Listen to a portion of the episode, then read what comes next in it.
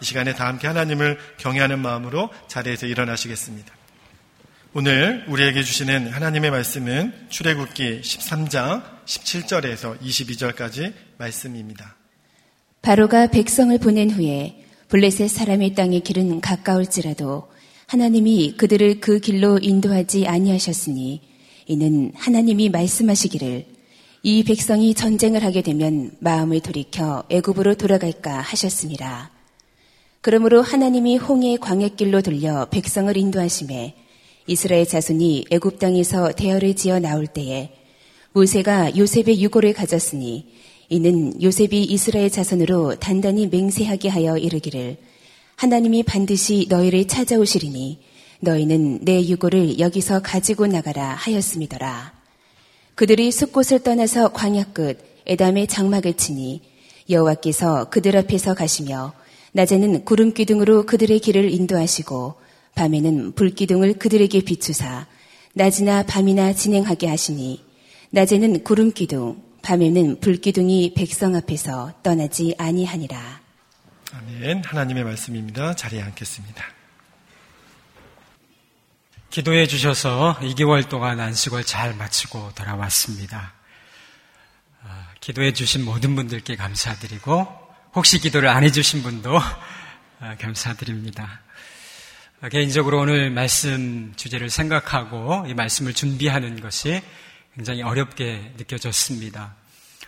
그런데 이 말씀을 포기하고 다른 말씀을 준비할까 이렇게 생각도 하긴 했지만 두 가지 이유 때문에 포기하지 못하게 되었습니다.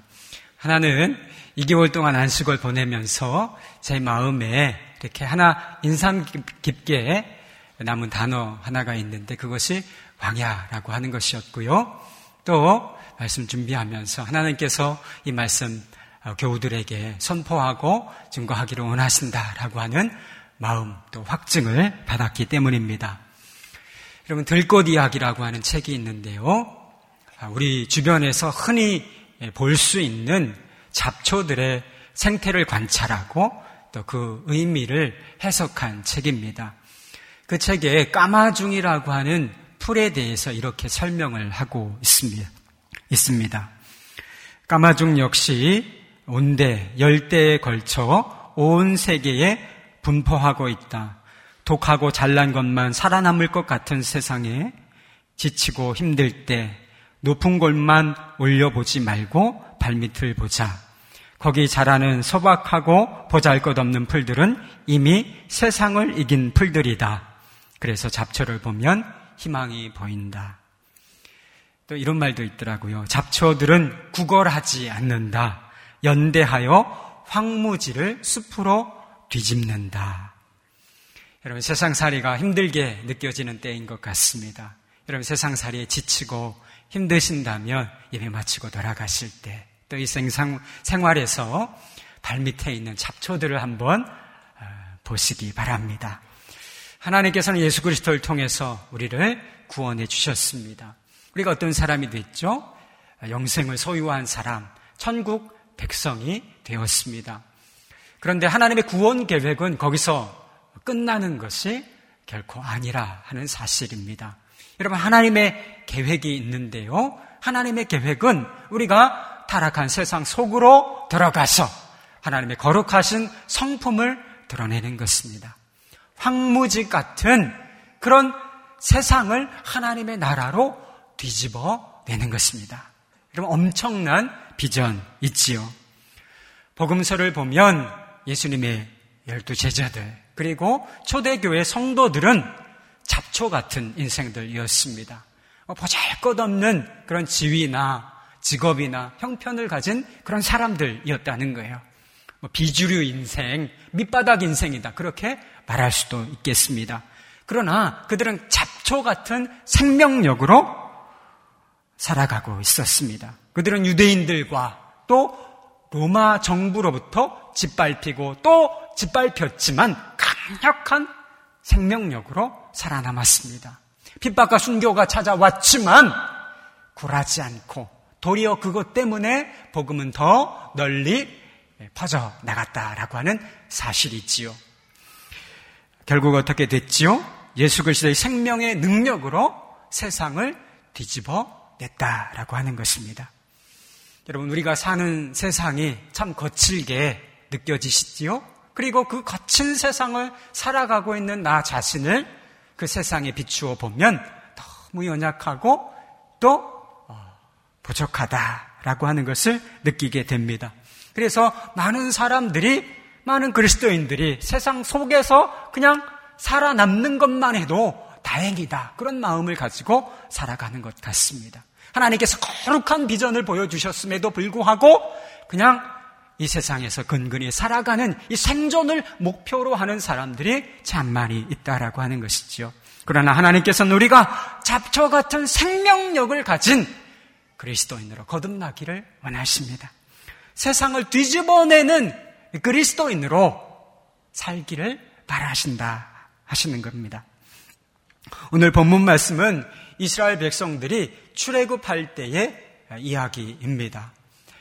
하나님께서는 이스라엘 백성들이 애굽 땅에서 도예 생활하면서 고통 당하는 것을 보시고 모세라고 하는 탁월한 지도자를 세우시고 그들을 애굽 땅에서 구출해 내셨습니다.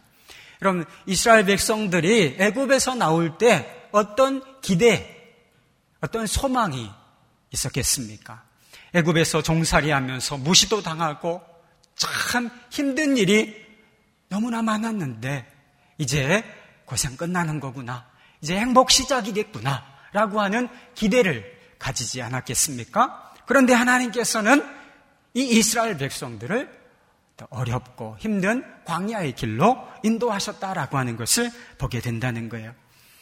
여러분, 가나안 땅으로 들어가는 가장 빠른 길은 이 블레셋 땅을 직선거리로 통과해서 가는 길이었습니다.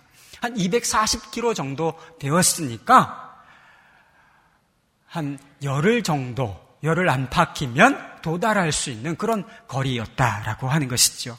그러나 하나님께서는 이스라엘 백성들을 메마르고 또 온갖 문제, 난관이 기다리고 있는 광야의 길로 인도하셨다라고 하는 것을 오늘 말씀 속에 볼 수 있다는 것입니다. 왜 하나님께서는 가깝고 편해 보이는 길을 놔두고 굳이 이렇게 험난하고 멀고 어려운 길로 이스라엘 백성들을 인도하셨을까요? 그 이유가 17절에 나옵니다. 17절 말씀 제가 읽겠습니다. 바로가 백성을 보낸 후에 블레셋 사람의 땅의 길은 가까울지라도 하나님이 그들을 그 길로 인도하지 않으셨으니 이는 하나님이 말씀하시기를 이 백성이 전쟁을 하게 되면 그 마음을 돌이켜 애굽으로 돌아갈까 하셨습니다. 여러분 블레셋 땅으로 통과해서 가는 그 길은 가까운 길이기는 했지만 그렇다고 그냥 지나갈 수 있는 길이 아니었다라고 하는 것입니다.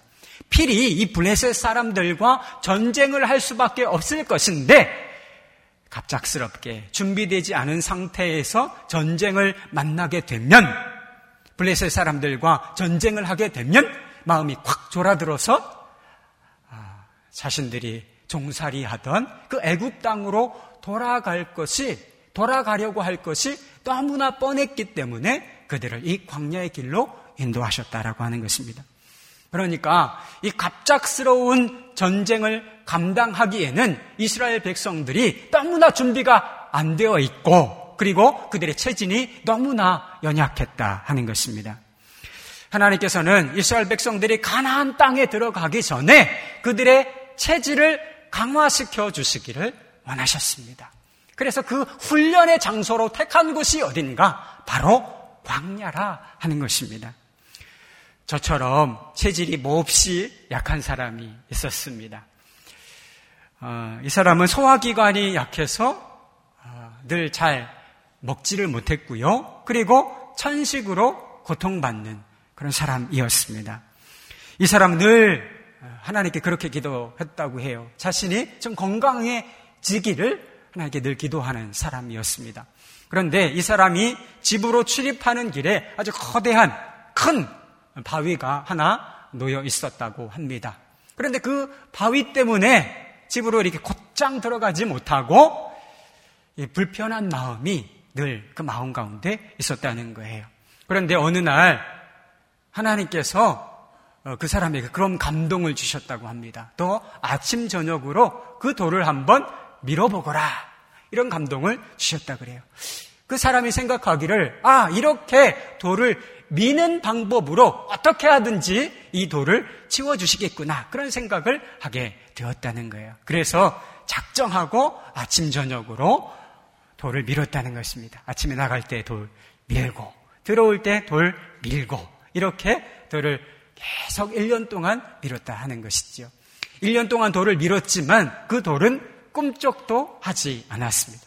그래서 짜증이 났어요. 원망하는 마음이 생겼습니다. 그래서 하나님께 이렇게 말했다고 합니다. 하나님, 돌을 밀어보라고 말씀하셨잖아요. 1년 동안 돌을 열심히 밀어보았지만 돌은 치워지지 않았습니다. 하나님께서 뭐라고 대답하셨을까요? 내가 돌을 밀어보라고 그랬지 언제 치우라고 했느냐? 대신 가서 거울을 보거라. 거울을 보는데 아침 저녁으로 그 돌을 이렇게 밀었기 때문에 팔에 힘이 들어가고 가슴에 근육이 생기고 그리고 정말 천식 때문에 고통이 많았는데 그 천식이 사라졌다라고 하는 것을 그가 깨닫게 되었다라고 하는 것입니다. 여러분의 삶에 뜻하지 않게 굴러 들어온 돌이 있습니까? 그렇다면 여러분 피하지 마시고 아침 저녁으로 한번 밀어보시기를 축복합니다. 우리는 모든 것이 적절하게 맞추어진 그런 환경을 원합니다. 멋지고 아름다워지기를 원하고요. 그리고 다른 사람들이 나를 주목해주고 인정해주고 칭찬해주기를 바랍니다. 말하자면 온실 속의 화초가 아름다운 꽃이 되기를 바라고 있는 것이다 하는 것이지요. 그러나 하나님께서는 우리로 하여금 저와 여러분으로 하여금 잡초와 같은 생명력을 가지게 하시기 위하여 광야와 같은 환경도 허락해 주신다 하는 것입니다.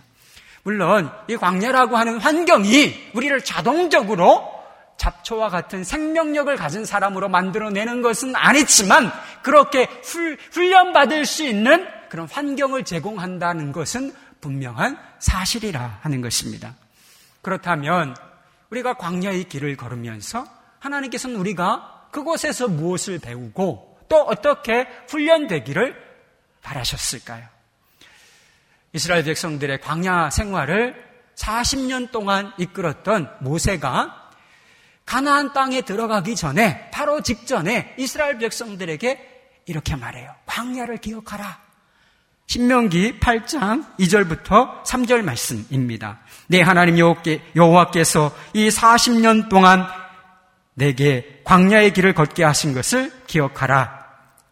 이는 너를 낮추시며 너를 줄이게 하시며 또 너도 알지 못하며 내 조상들도 알지 못하던 만나를 내게 먹이신 것은 사람이 떡으로만 사는 것이 아니요 여호와의 입에서 나오는 모든 말씀으로 사는 줄을 내가 알게 하려 하심이니라. 아멘. 여러분 너를 낮추시며라고 하는 말씀이 있는데요. 광야가 어떤 곳이라 하는 것이죠? 낮아지는 곳이다라고 하는 뜻입니다. 대부분의 사람들은 뭐 노골적으로 이렇게 그것을 드러내는 사람은 적지만 마음속으로 그렇게 생각하며 사는 것 같습니다. 괜찮은 사람이라고 생각해요. 아, 이 정도면 외모도 괜찮고, 이 정도면 성격도 괜찮지 않나. 그리고, 아, 신앙생활도 이 정도면 괜찮은 거지. 잘하는 것이지. 이렇게 생각하며 살아가는 사람들이 많다라고 하는 거예요. 여러분들 그러시죠? 노골적으로 대답하기가 좀 어려우시죠? 그러나 착각입니다, 이게. 아, 그런데 자기가 하는 일이 잘 되고 또 성공하고 인정받게 되면 이 착각은 풍선처럼 부풀어 오르기 시작한다는 거예요. 공갈빵처럼 부풀어 오른 마음, 부풀어 오른 영성을 가지게 된다는 것이죠. 그런데요, 이것이 생명의 근원이신 하나님과 우리를 멀어지게 만든다라고 하는 사실을 아는 사람은 그렇게 많지 않은 것 같습니다. 여러분, 짐 콜린스라고 하는 사람이 Good to Great라고 좋은 기업을 넘어 위대한 기업으로 라고 하는 제목의 책을 썼습니다. 그런데 그 책에 이런 대목이 있다 그래요. 여러분, 위대한 기업이 어떻게 몰락의 길에 접어드는가? 여러분, 위대한 기업이 왜 망하는 길로 들어서는 것이지요? 성공에 취할 때 몰락의 길에 접어든다는 것입니다. 그러니까 어렵고 힘들고 어떤 난관이 있을 때 경기가 어렵고 이럴 때 그 위대한 기업이 몰락의 길에 접어드는 것이 아니라 자신들이 거둔 성공에 취하고 자만해질 때 아무리 글로벌 기업이라도 위대한 기업이라도 몰락의 길에 접어들 수밖에 없다라고 하는 것입니다. 여러분 세상의 기업도 자만하면 몰락의 길에 접어들진데 우리 예수 믿는 사람들이 자만하면 우리 그리스도인들의 삶이 몰락의 길로 접어들 것은 분명한 이치가 아니겠습니까? 그리스도인들에게 예수 믿는 사람들에게 저와 여러분들에게 몰락이란 무엇입니까? 가난해지는 것이 아닙니다. 실패하는 것이 아니에요. 우리가 몰락하는 것은 생명의 신 하나님과 멀어지는 것입니다. 자신의 이름으로, 자신의 힘으로 무엇인가를 할 수 있다고 믿기 때문에 그리고 자신의 힘으로 자신의 힘을 이 삶을 지탱해 나가고 꾸려갈 수 있다라고 생각하기 때문에 하나님으로부터 멀어지기 시작하는 것입니다. 그런데요, 이 광야는 자아가 깨지고 자만심이라고 하는 이 독소가 빠져나가는 그런 장소입니다. 부풀어 오른 마음이 꺼지고요. 그리고 우리 모습을 있는 그대로 거의 가깝게 실체를 바라볼 수 있는 곳이 바로 광야라 하는 것입니다. 하나님께서는 이스라엘 백성들을 홍해가 가로막혀 있는 광야로 인도하셨습니다. 앞으로도 갈 수 없고 뒤로도 갈 수 없고 그냥 사면초가에 위치하게 된 것이에요. 그런데 어떻게 됐죠? 하나님께서 그 바다를 쫙 가르시고 마른 땅으로 그들을 걷게 하시고 또 뒤에 추격하는 애굽 병사들을 그 물에 수장시키는 그 위대한 구원을 그들이 목격했다라고 하는 것입니다. 여러분 우리가 이 성경에서 이 장면을 보니까 감격이 별로 없는 것 같죠. 그런데 만약에 여러분들이 그 현장에 있었다고 한번 상상을 한번 해보십시오. 물이 쫙 갈라지는 그 장면을 목도하고 그 한가운데로 여러분이 지나고 있다고 한번 느껴보십시오. 그 구원의 감격이 얼마나 놀라웠겠습니까? 이스라엘 백성들도 그 구원의 감격이 너무나 벅차서 하나님을 찬양하고 춤추며 노래했습니다. 여러분 출애굽기 15장 2절 말씀에 보면 이렇게 하나님을 찬양해요. 여호와는 나의 힘이요 노래시며 내 구원이시로다. 그는 나의 하나님이시니 내가 그를 찬송할 것이요 내 아버지 하나님이시니 내가 그를 높이리로다. 그럼 대단한 찬양이죠? 그런데 어떻게 됐을까요? 3일 동안 길을 걸으면서, 사막길을 걸으면서 마실 물을 구하지 못했습니다. 하루만 가면 마실 물이 있을 거야. 또 하루만 가면 마실 물이 있을 거야. 아, 조금만 더 참으면 이번에는 정말 마실 물을 얻을 수 있을 거야. 결국 3일을 걸어가는데도 마실 물을 구하지 못하자 찬양과 감사가 다 사라지고요. 인내심이 바닥을 드러냈다 하는 것입니다. 그리고 마라에서 물을 만나서 허겁지겁 그것을 마셨지만 쓴물이라서 그것을 토해낼 수밖에 없는 그런 지경에 도달하자 폭발한다는 거예요. 모세를 향하여 막 원망과 불평을 쏟아내기 시작한다 하는 것입니다. 여러분, 이스라엘 백성들이 원래는 믿음이 좋은 사람들이었는데 그 인격 가운데 감사와 찬양하는 마음이 충만했는데 좀 어려우니까 너무 어려우니까 좀 불평을 하게 된 것일까요? 여러분 그렇지가 않다는 거예요. 원래 그들 마음 속에 있는 그 실체가 어려운 환경을 통하여 그대로 드러났을 뿐이라 하는 것입니다. 그들 안에 있는 불순종과 불신앙, 그리고 습관적인 두려움과 염려, 또 불평하는 이 마음, 그리고 이 노예 근성이 아주 어려운 환경을 통해서 그냥 본색을 드러내고 바닥을 또 실체를 드러낸 것 뿐이라 하는 것이지요. 여러분, 제가 어떻게 보입니까? 저는 저 자신을 좀 괜찮은 사람이라고 생각하며 살았던 적이 있습니다. 그런데 어려운 환경을 만나니까 제 실체를 분명히 알게 되겠더라고요. 제가 아주 작고 열악한 시골 교회를 담임한 적이 있었는데요. 그냥 갑자기 준비되지 않은 상태에서 목회적으로 어려운 환경을 만나니까 제 마음에서 막 갈등이 일어나는 거예요. 내가 막 여기에 있어야 하는 사람인가. 그리고 뭐 불평하는 마음 생기고요. 다른 사람을 원망하는 마음이 생기는 거예요. 그동안 있었던 사람들은 뭐를 하고 교회를 이꼴로 만들어 놓은 거야. 막 이렇게 원망하는 마음도 생기고 그냥 이렇게 막 아, 그런 모습을 보이는 것이었습니다. 제가 그럴 줄 예상했을까요? 저 자신이 아, 믿음으로 가는 거지, 순종하는 거지 이런 마음으로 갔지만 딱 어려운 환경을 부딪히고 나니까 예, 제 실체가 드러나는 것이었습니다. 바닥이 다 드러나 보이는 것을 경험했습니다. 다 지나고 하는 말이지만 제가 그 어려운 환경을 통해서 제 실체를 깨닫게 된 것을 저는 너무나 감사하게 생각하고 있습니다. 자신의 실체를 확인한다는 것이 어떻죠? 여러분, 기분 좋은 일이 아닙니다. 그리고 마음이 아픈 일일 수도 있지만 사실은 자기의 실체를 정확하게 알고 사는 것, 그것이 엄청난 축복이라고 하는 것이지요. 안식월에 제가 여러 교회를 다니면서 예배를 드렸습니다.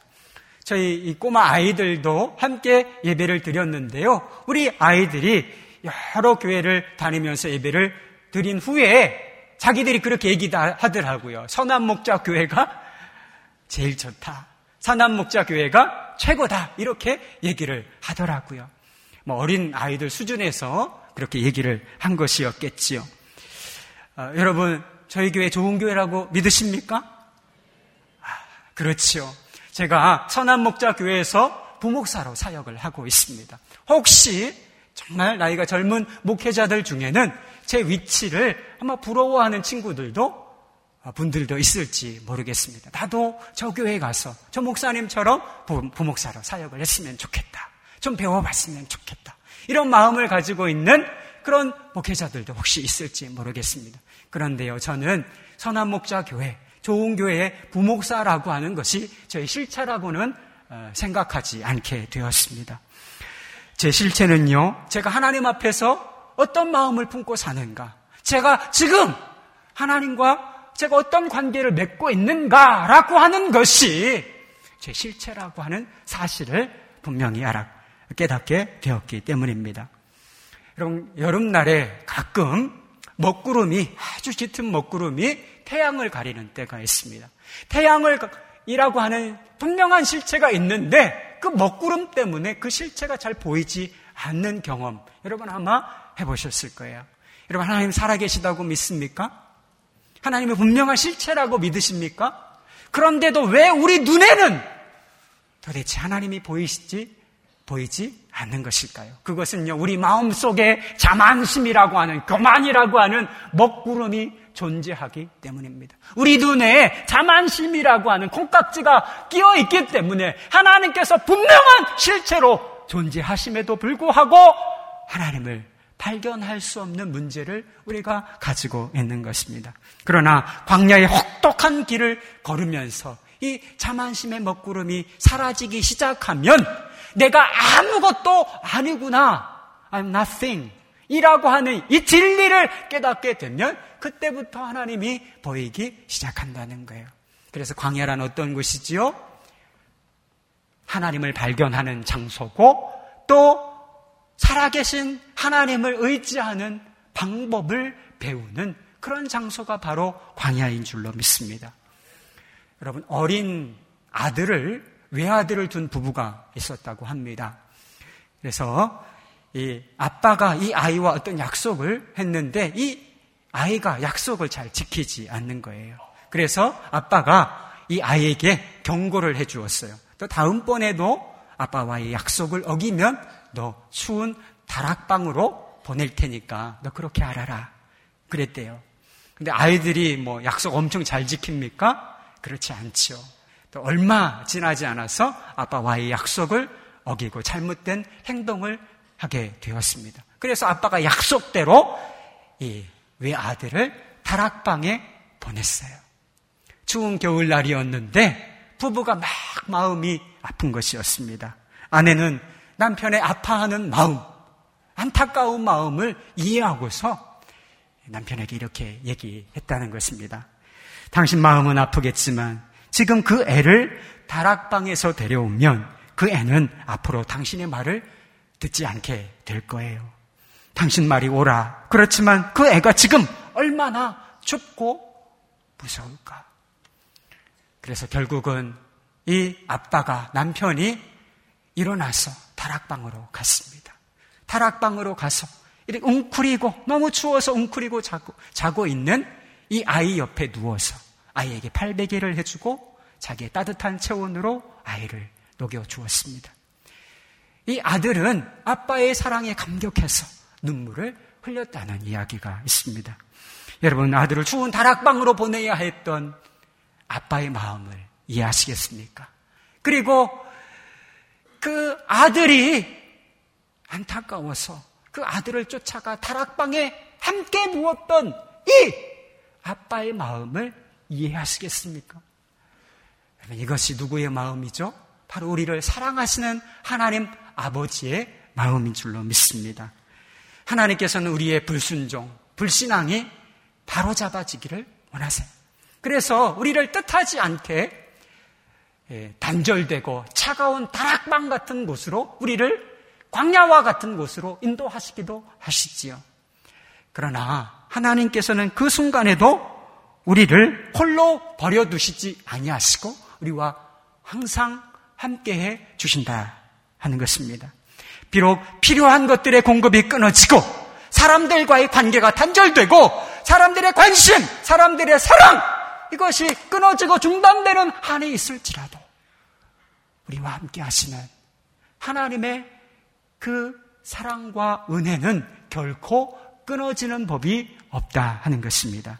여러분 본문을 보세요. 하나님께서 이스라엘 백성들을 광야의 길로 사막 그 광야의 길로 인도하셨습니다. 그런데 하나님께서 이스라엘 백성들만 광야의 길로 가도록 그렇게 하신 것이 아니었다는 거예요. 너희들 가서 생고생 좀 해봐라. 이렇게 하신 게 아니었다는 거예요. 하나님께서 그들을 광야의 길로 인도하시고 친히 그들과 함께 그 광야의 길로 함께 동참하셨다는 거예요. 그 길로 들어가셨다라고 하는 것입니다. 22절 말씀에 보면 구름 기둥과 불 기둥이 이스라엘 백성 앞을 떠나지 않았다라고 말씀하고 있습니다. 여러분 구름 기둥과 불 기둥이 무엇인지 아세요? 그것은 하나님의 임재를 상징하는 것. 하나님이 여기 계시다라고 하는 것을 상징하는 그런 것이었습니다. 그러니까 하나님께서 광야의 생활을 하는 이스라엘 백성들과 함께 항상 함께 해주셨다라고 하는 것을 이 말씀이 말해주고 있는 것입니다. 이런 광야는 춥고 배고프고 외롭고 위험스러운 것입니다. 장애와 난관이 제비한 곳, 그것을 광야라고 부르지요. 그런데요, 하나님께서는 그 정말 척박하고 어려운 광야 길 가운데서 이스라엘 백성들을 만나 주셨다는 거예요. 홍해가 앞을 가로막고 있어서 앞으로도 갈 수 없고 뒤로도 갈 수 없고 사면초가 어떻게 해야 하나는 난감한 처지에 있을 때 두렵고 불안한 처지에 있을 때 하나님께서는 홍해를 갈라주셨습니다. 이스라엘 백성들을 홍해를 갈라주시는 하나님을 만난 거예요. 주님, 배가 고파요. 배가 고파요. 먹을 것이 없습니다. 그들이 절규하고 부르짖었을 때는 하나님께서 만나를 내려주셨죠. 만나를 내려주시는 하나님을 만났다는 것입니다. 그리고 오늘은 어디로 가야 하나? 또 내일은 어디로 가야 할 것인가? 하루하루가 막막하고 어디로 가야 할지 모를 때 구름 기둥과 불 기둥으로 인도하시는 하나님을 만났다 하는 것입니다. 그래서 이스라엘 백성들은 광야의 길을 걸으면서 그들을 보호하시고 인도하시고 구원하시고 그들의 필요를 공급해 주시는 하나님을 만났다는 거예요.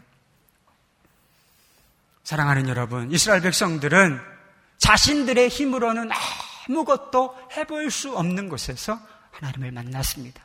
자신들의 능력으로는 쌀 한 털 구할 수 없는 빵초가리 하나 구할 수 없는 그런 광야의 길에서 하나님을 만났습니다.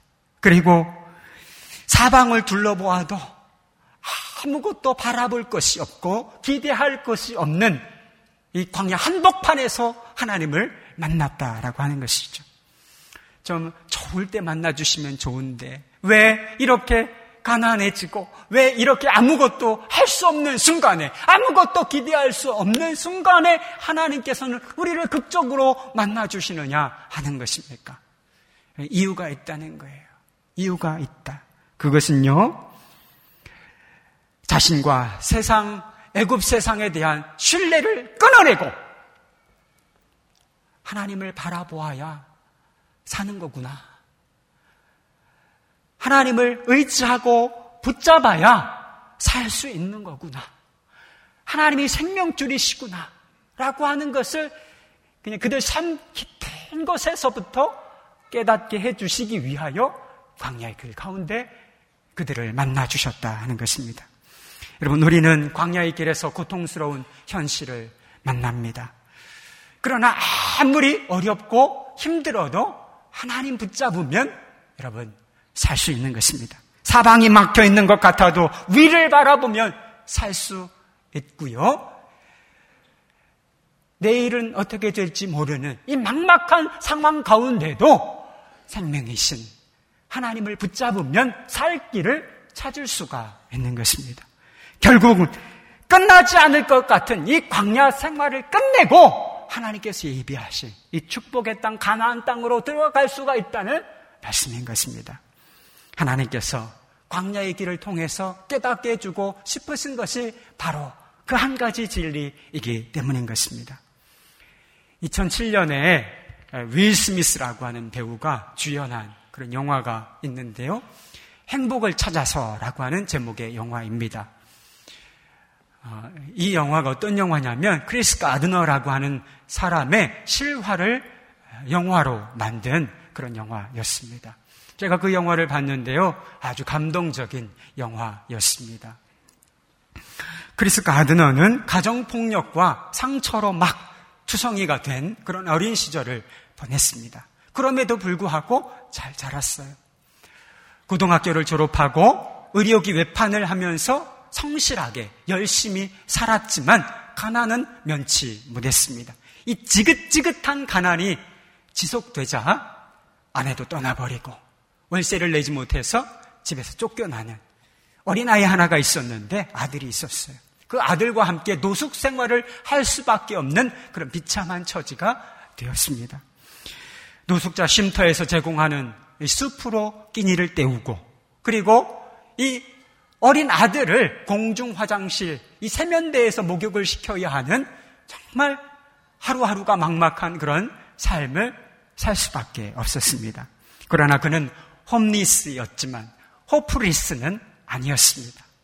비록 집이 없는 노숙자의 삶을 살았지만 결단코 그 마음에서 희망은 사라지지 않았다라고 하는 것입니다.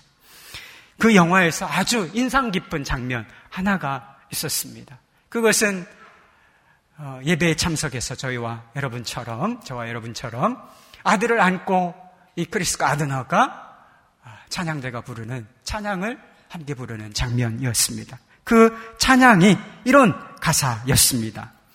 내 주여, 내 앞에 산을 치우지 마시고 그걸 넘어갈 힘을 주소서. 내 앞에 막힌 바위를 치우지 마시고 나를 그 주위로 돌아가게 이끄소서. 내 짐은 무거워 견디기 힘도오나 나는 포기하지 않으리. 기도의 재단 앞에서 나와 만나리라 하셨네. 여러분에게 이런 기도가 있으시기를 축복합니다. 여러분, 크리스가 아드너는 결국 주식 중개인으로서 꿈을 이루고요. 그리고 자기 이름으로 된 투자회사를 설립해서 아, 성공한 기업가가 되었습니다. 그는 현재 자신이 어려웠던 시절을 기억하고 어려운 사람들 돕는 이 자선 사업에 헌신하고 있다고 합니다. 그리고 절망의 늪에 빠져 있는 사람들에게 찾아가서 연설가로 활동하면서 희망의 메신저로 살고 있다고 하는 것입니다. 그 영화에는 나오지 않는 이야기지만 한 기자가 그에게 이렇게 질문을 던졌다고 합니다. 당신이 현실의 좌절의 벽을 뛰어넘어 행복을 찾기까지 어떠한 노력이 필요했습니까? 그가 이렇게 대답했다고 합니다. 제가 노숙 생활을 할 때나 CEO의 삶을 살 때나 항상 저는 교회에 있었습니다. 저는 항상 하나님을 바라보고 있었고, 그 하나님이 주실 꿈을 바라보고 있었고, 그 어려운 순간에도 어머니께서 가르쳐 주신 대로 항상 기도를 하고 있었습니다. 기도하고 있는 한 인생을 포기할 필요가 없다는 믿음 하나로 버티었습니다. 그럼 가드너는 인생의 광야 길을 지날 때도 하나님을 바라보고 있었고요. 그 광야 길을 지나면서 더욱 하나님을 붙잡고 의지하는 방법을 배웠습니다. 여러분 제목이 뭐라 그랬어요? 행복을 찾아서 행복을 찾아서 여러분들 다 행복 찾고 계시죠? 예, 그리스가 아드너가 찾은 행복이 도대체 무엇이었을까요? 투자 회사에 성공한 CEO가 됐다는 것이 행복이었을까?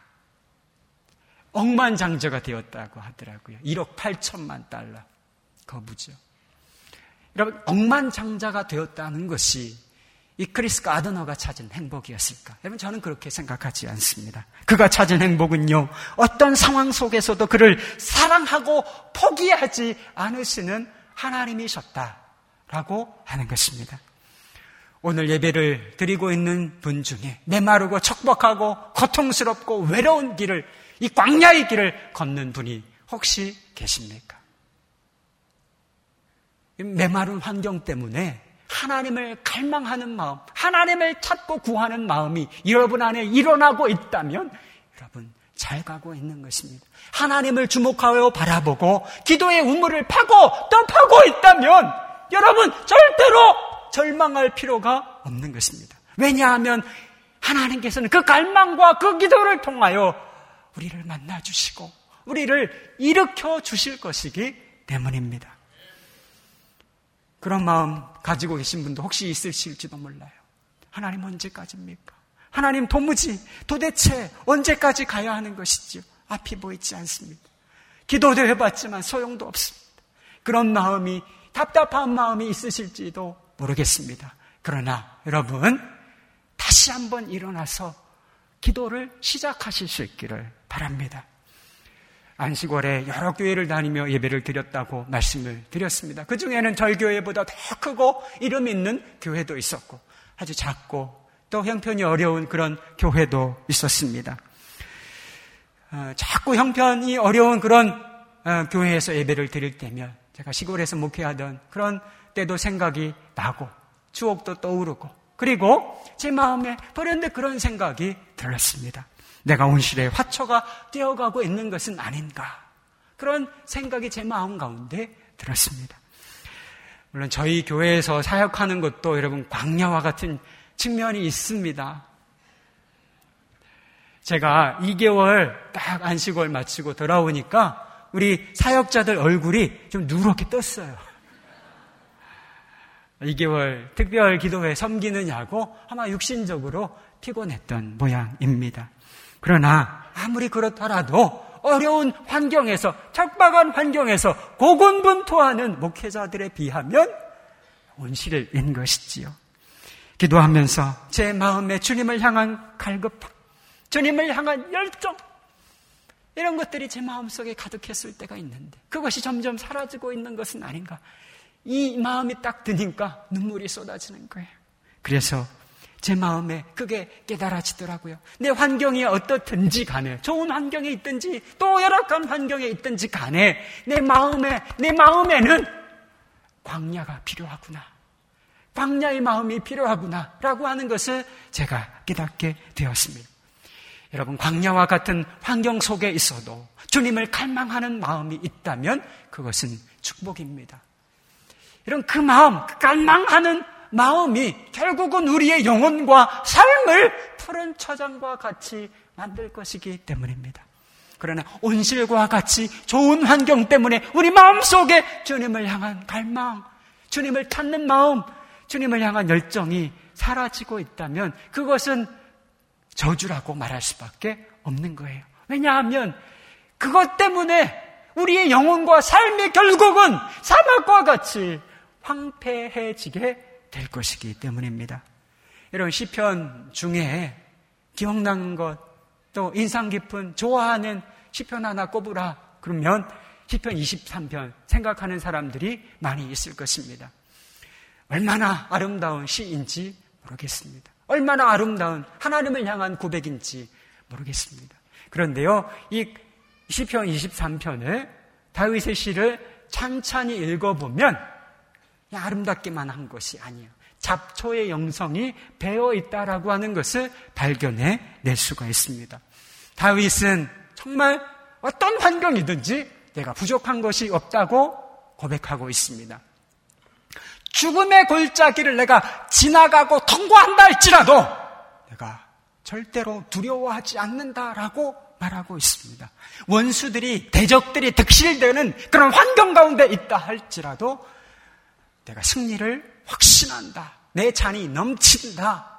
라고 고백하고 있습니다. 여러분 부러우시죠? 어떻게 이렇게 다윗이 부러운 영성, 부러운 믿음을 갖게 되었을까? 여러분 두말할 것도 없이 인생에서 광야를 참 많이 만난 사람이었는데 그 광야 가운데 함께 해주시는 우리 하나님을 그가 인격적으로 만났기 때문이라는 거예요. 뿐만 아니라 일평생 그의 마음 속에 광야의 마음을 가지고 살았기 때문이라 하는 것이죠. 여러분 시편 63편 다윗이 지은 시인데요.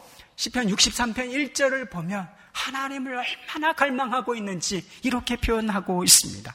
하나님이여 주는 나의 하나님이시라 내가 간절히 주를 찾되 물 없어 마르고 황폐한 땅에서 내 영혼이 주를 갈망하며 내 육체가 주를 악모하나이다. 여러분 하나님을 향한 갈급함, 갈증, 주님의 임재를 사모하는 마음을 여러분 읽어내실 수 있겠습니까? 이것이 다윗의 마음이었다는 거예요. 좋은 환경에 있든지 나쁜 환경에 있든지 그가 광야에 있든지 그가 왕궁에 있든지 항상 하나님을 향하여 이런 마음을 가지고 있었다라고 하는 거예요. 그래서 하나님께서 다윗을 그렇게 놀랍게 사용하신 것이다 하는 것이죠.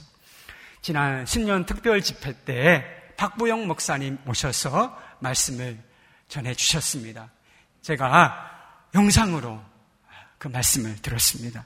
목사님께서 그런 말씀을 하시더군요. 만약 하나님께서 너 소원 한 가지 딱 말해봐라. 내가 들어줄게. 그런다면 하나님, 제가 메맞고 억울하고 굶던 그 시절로 제가 돌아가고 싶습니다.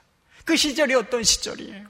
노숙자들과 함께 쓰러져 가는 그 집에 살면서 먹지 못하고 굶주리고 그리고 씻지 못해서 냄새가 풀풀 나던 그 시절.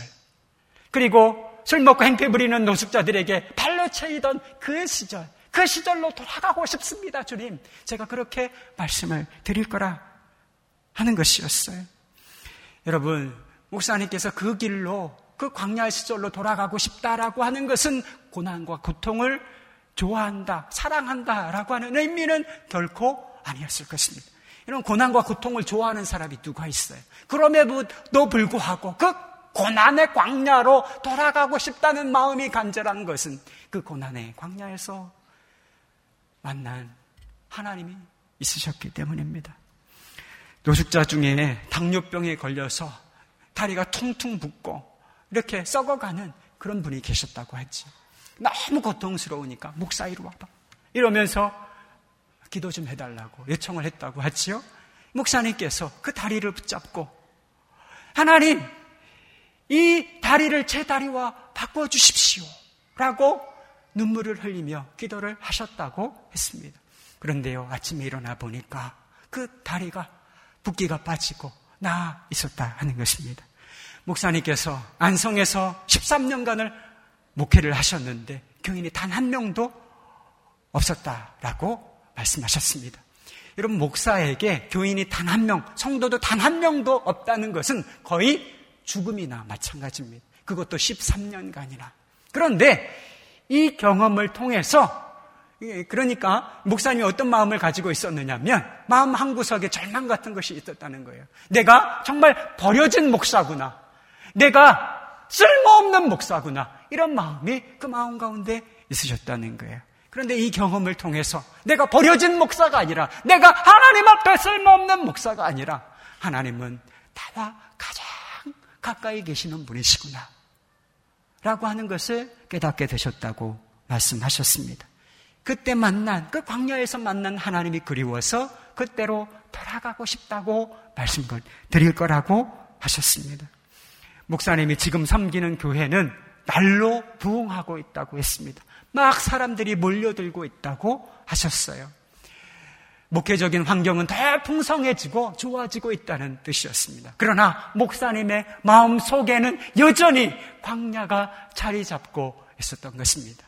저는 그것이 목사님께서 많은 사람들에게 예수 그리스도의 생명을 나타내는 성령의 능력으로 생명의 능력을 나타내는 목회를 하고 계신 이유라고 분명히 믿습니다. 여러분, 사람들은 가깝고 편하면 좋은 길이라고 생각합니다. 그러나 예수 믿는 사람들에게는 좋은 길이란 무엇일까요? 예수 믿는 사람들에게 좋은 길이란 하나님과 가까워질 수 있는 길인 것입니다. 하나님과 친밀해질 수 있는 길이 그 길이 최선이고 그 길이 가장 좋은 길이라 하는 것입니다. 어떻게 강해질 수 있을까요? 생명이신 하나님과 친밀해지고 가까워지면 내 피부에 와닿도록 주님의 임재가 현실이 되면 이런 강력한 생명력을 가진 사람으로 우리가 성장하고 거듭날 수가 있는 것입니다. 사랑하는 여러분, 주님의 임재를 갈망하시기 바랍니다. 주님의 임재를 갈망하는 그 자리, 그 자리가 광야라 하는 것이죠. 인생의 광야 길에서 그리고 마음속 광야 속에서 우리와 함께 해주시고 우리와 너무나 가까이 계시는 우리 주님을 우리 거룩하신 하나님을 만나실 수 있기를 바랍니다. 하나님 한 분만 바라보고 의지함으로 잡초 같은 강력한 생명력을 가진 그리스도인으로 거듭나시기를 우리 주님의 이름으로 축복합니다. 그럼 함께 기도하십시다. 광야의 길이 어렵게 느껴지죠. 그러나 하나님 허락하신 광야의 길이라면 이 길을 제가 받아들일 수 있도록 역사해 주십시오. 라고 기도했으면 좋겠습니다. 아무것도 보이지 않아도 주님만 바라보게 하시옵소서. 아무것도 의지할 것이 없으니 주님을 붙잡고 의지할 수 있는 믿음을 제게 불어넣어 주시옵소서. 주님을 갈망하게 하소서. 주님을 더욱 갈망하게 하여 주시옵소서. 이 광야가 나는 죽고 예수의 생명으로 사는 축복의 자리가 될 것을 믿습니다. 우리 통성으로 기도하십시다. 걸어가신 하나님 아버지 역사해 주시옵소서. 우리가 광야의 길을